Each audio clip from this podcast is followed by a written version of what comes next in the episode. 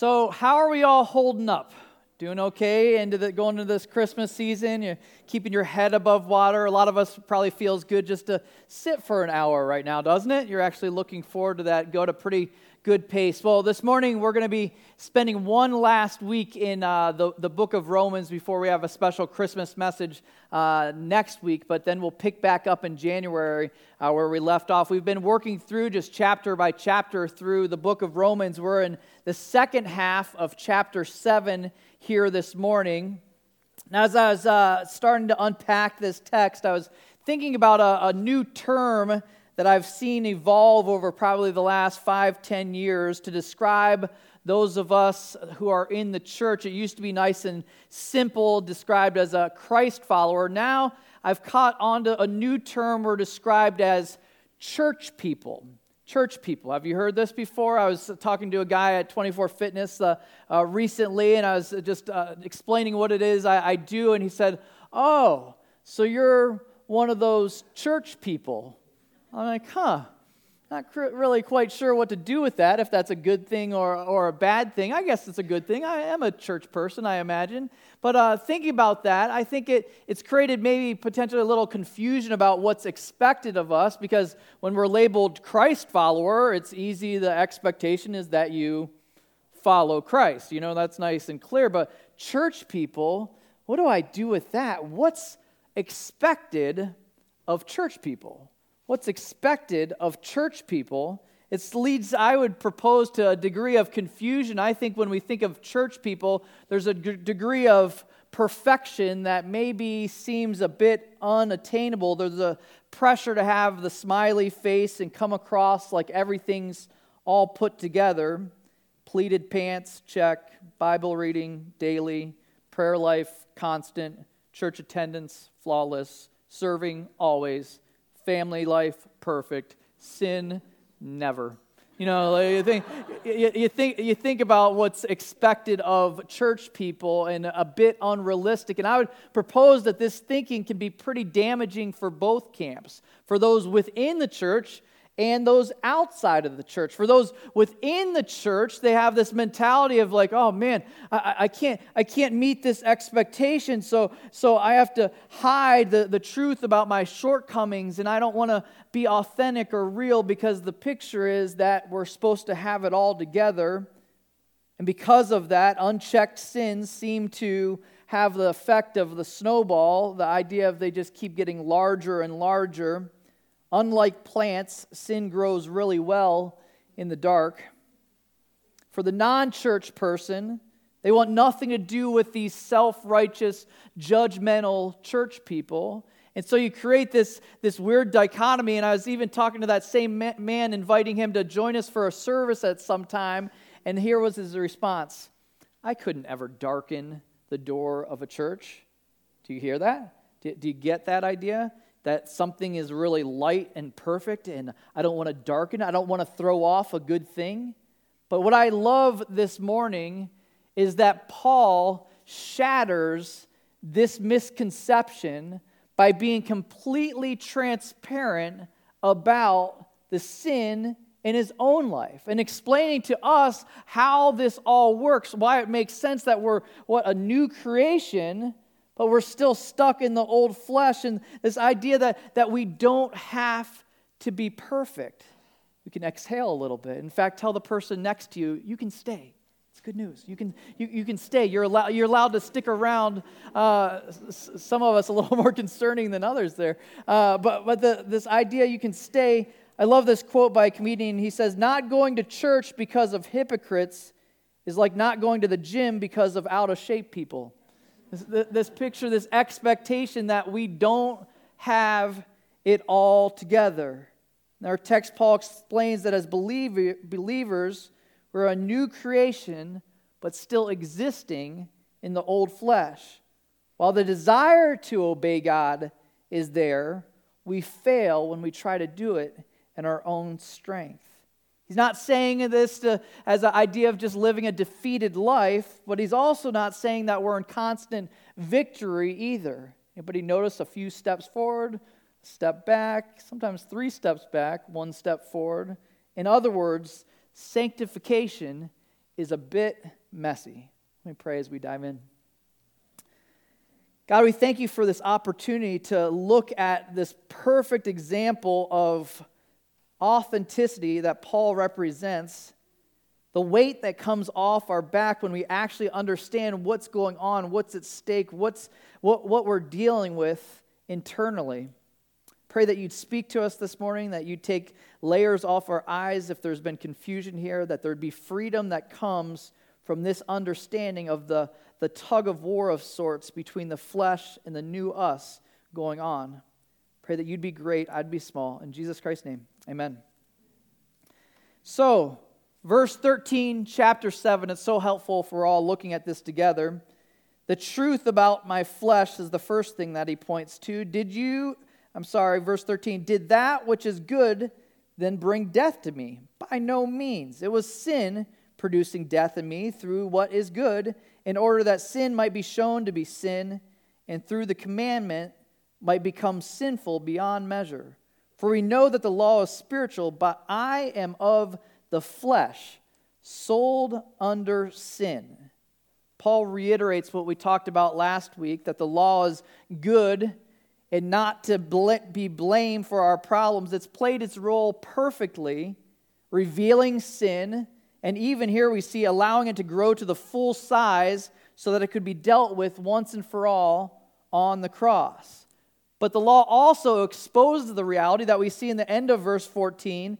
It says, For we know that the law is spiritual, but I am of the flesh, sold under sin.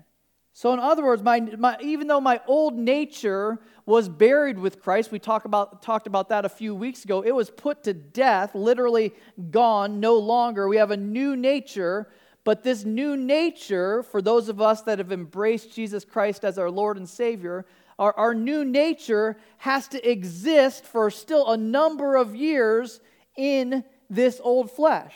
Are you tracking with me? This, this broken down flesh that's really been programmed since birth to sin. That's, that's what it does. That's, that's who we are at, at our core. It's been programmed from the beginning in sin. I was passed on this story uh, or section of a book from a book called Birthright by David Needham. And it's a little bit of a. Uh, I, I timed it, so it takes about two and a half minutes to read to you guys. Can we handle that? two and a half minutes. Can you, can you guys stay with me? I think it's a perfect picture. There's some people are like, uh, uh I'm dozing. Uh, but, uh, but it's a perfect picture of this, this struggle be- between those two worlds as there's new leadership that's come in our lives. Imagine with me a great profit making company whose essential purpose is to manufacture poisonous gas for the army. Great company, right? Department by department, the company busies itself daily with this goal. In the chemistry lab, they are absorbed in the search for newer, deadlier, even more destructive gases. The bookkeepers bend over the records in pursuit of profit loss comparisons. Salesmen thumb through well worn synonym finders in search for positive adjectives. Quality control inspectors rush about with clipboards and sharpened number three pencils, all busy, all geared toward that one consuming goal producing poisonous gas for profit. And then a remarkable thing happens to the poisonous gas company. The entire board of directors, all the top brass, the full ownership of the company changes hands. It's actually a brand new company, not only because of a change in leadership and name, but also because of a change in its essential purpose. The new company rejects the profit making motive. It is now committed by its very nature to be a non-profit company. Its new product, making life saving oxygen for hospitals. It's more than a corporate name change, more than a simple paper shuffle. It's an actual change of identity.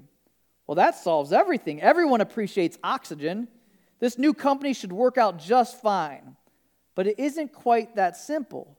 Seems that all the company's machinery and all of those varied departments are still geared up for the same old poisonous purpose. In fact, if left to themselves, each of these departments would still measure their success as they always measure success, producing poison for profit. That's what life was all about for many of those old career poison producers. Just because the company changed doesn't mean all the departments automatically snap to attention.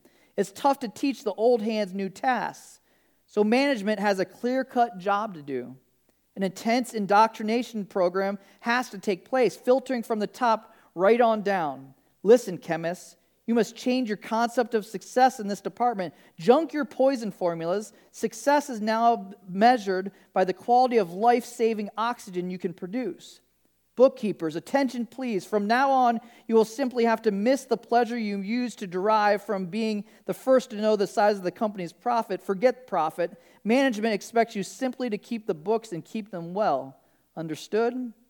Understood, perhaps, but not appreciated. Why do we have to be so different? Every other company judges its success just like we used to. We've always measured ourselves against the competition. That added some spice to life. You're asking us to reject most of what we've learned. It may sound easy for you up there on the top floor, but down here, that's something else. Did you capture that picture there? That picture that he's painting of the fact that this is, this is not a little makeover, this is a complete overhaul. Just because the management has changed doesn't mean that the different departments want to come in line with that change. There's going to be really every single aspect of the company or the flesh that needs to change. Nothing can stay the, nothing can stay the same. And the truth is, it's not going to be easy. It's not going to be easy. We see that's even true for Paul in this next section, but you thinking about that, I love C.S. Lewis says, You discover the power of an army not by surrendering to it, but by resisting it.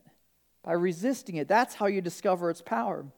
During this building project that we did at the church, we called it Refresh, and one of the things that we did to save a, a few bucks is we did some of the landscaping stuff ourselves. And so well, all the guys showed up one particular day, all excited, like, all right, we're going to do some manly stuff and tear out things. And so this set of bushes, kind of over where you get your coffee, those uh, where you've got the sliding window. We had a big set of bushes there. We got out there and we're like, man, we're gonna we're gonna take these out. In the first 15 minutes, we had a chainsaw, which made us feel especially manly.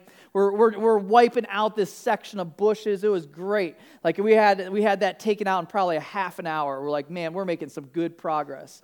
Then we get down after the, the, the top parts was all cut out, and we're like, huh, we've got to get the root system out too this isn't going to be quite so easy. So, hours on hours with pickaxes, guys are slaving at this, digging around this whole root system. And before we realize it, we're like, whoa, this isn't going to happen quite as easily as we had thought. We got rid of the surface stuff pretty quickly. But the big, deep rooted things, that comes not without a fight, right? Isn't that the same picture of us with the old flesh? Yeah, some of the surface stuff, we took care of that. We got, the, we got those things taken care of. But some of the deeper stuff, man, not so easy. Paul talks about this in his personal experience. He says, For I do not understand my actions, for I do not do what I want, but I do the very thing I hate. Now, if I do do what I do not want, I agree with the law that it is good. So now it is no longer I who do it, but sin that dwells within me, pointing to some glaring inconsistencies in his life. After hearing that first verse, anybody else want to adopt that as a theme life verse? I don't know. That sounds, for I do not understand my own actions, for I do not do what I want, but I do the very thing I hate. Anybody else honest enough to admit that's their Christian experience? And so often you're like, man, it's not an issue of knowing what's right, it's an issue of, of the application of it. To me, it's encouraging that one of the heroes of our faith, who's written 13 books in the New Testament, he's there saying that. You're like, whew, if Paul struggles with this, then that's good news for me. Like, man, that's, that's encouraging that I'm not the only one. He points out what's troubled every moralist since Aristotle. We can identify the right thing to do, but can't seem to do it. Is that your experience? You're just like, man, I'm, I'm sold out for Christ, but my behavior still stinks. Why do I keep going back to that? Why do I talk to my wife like that? Why do I respond in anger to that? Why do I go back to this habitual sin? Why do I, why, all these questions, the same thing that Paul comes to is, why do I do the things I don't want to do? Of his, he, I even asked, he says, I don't even understand. I don't understand my, these glaring inconsistencies. This is especially confusing, I'd propose, for newer believers. And they're just like, man, I'm just expecting that there's just going to be a tidal wave of change and like no more of the old, out with that. And it's going to be just smooth sailing from here. Not aware that the fact that in this process of change, grace is just as necessary as in salvation. This process, yes, we clearly have a new identity. Look at how many times he uses I, I, I, I. I think this. I, this, is, this is my desire. The, in his inner core, his identity has changed. Remember, the old was put to death, but man, it's hard to get the actions of the flesh to align with my new identity. Does that make sense? Trying to get the, uh, my actions to align is not an easy process. So now it is no longer I who do it, but sin that dwells in me, causing this inconsistency. Next section, he, he points out, man, this is, this is maybe even worse than I thought. He says, For I know that nothing good dwells in me, that is, in my flesh. For I have the desire to do what is right, but not the ability to carry it out. For I do not do the good I want, but the evil I do not want is what I keep on doing. Now, if I do what I do not want, it is no longer I who do it, but sin that dwells in me. Basically, pointing out that it's more than just inconsistency. What does he say in verse 18? That nothing good dwells in me. Like, whoo, this is like every single department in this business needs to overhaul. You ever watch those, those extreme makeover shows and sometimes they start tearing into the walls and getting in there like, this is worse than we thought. Like, I think we're going to have to start over. The, the two good looking twins have to tear the whole thing down. You know, like the, it, it needs a whole refresh. Like, the, the, the, and really, isn't that the, the same idea here well, that he's pointing to? Is like, listen, the, the closer I draw to Christ, the more you see how broken we are. You're just like, man, there, there, there's really nothing that's still good inside of me. The only thing that's good inside of me is Christ who's setting up camp and weeding out the old. I love at the, at the, the malls or at the different stores when they have those dressing rooms where you actually have a little step that you step up onto and then you're in one of those mirror things that has like a, it's it kind of wraps around you like an mri machine and like you see every single angle. Anybody else hate those mirrors like i do?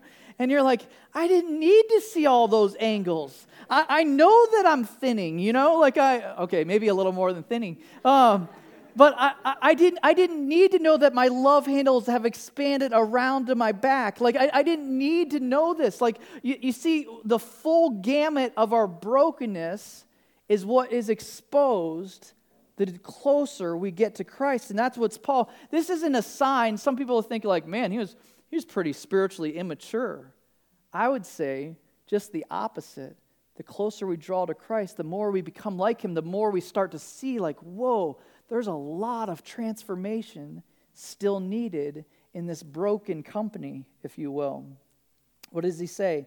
He says, I have the desire to do what is right, but not the ability to carry it out.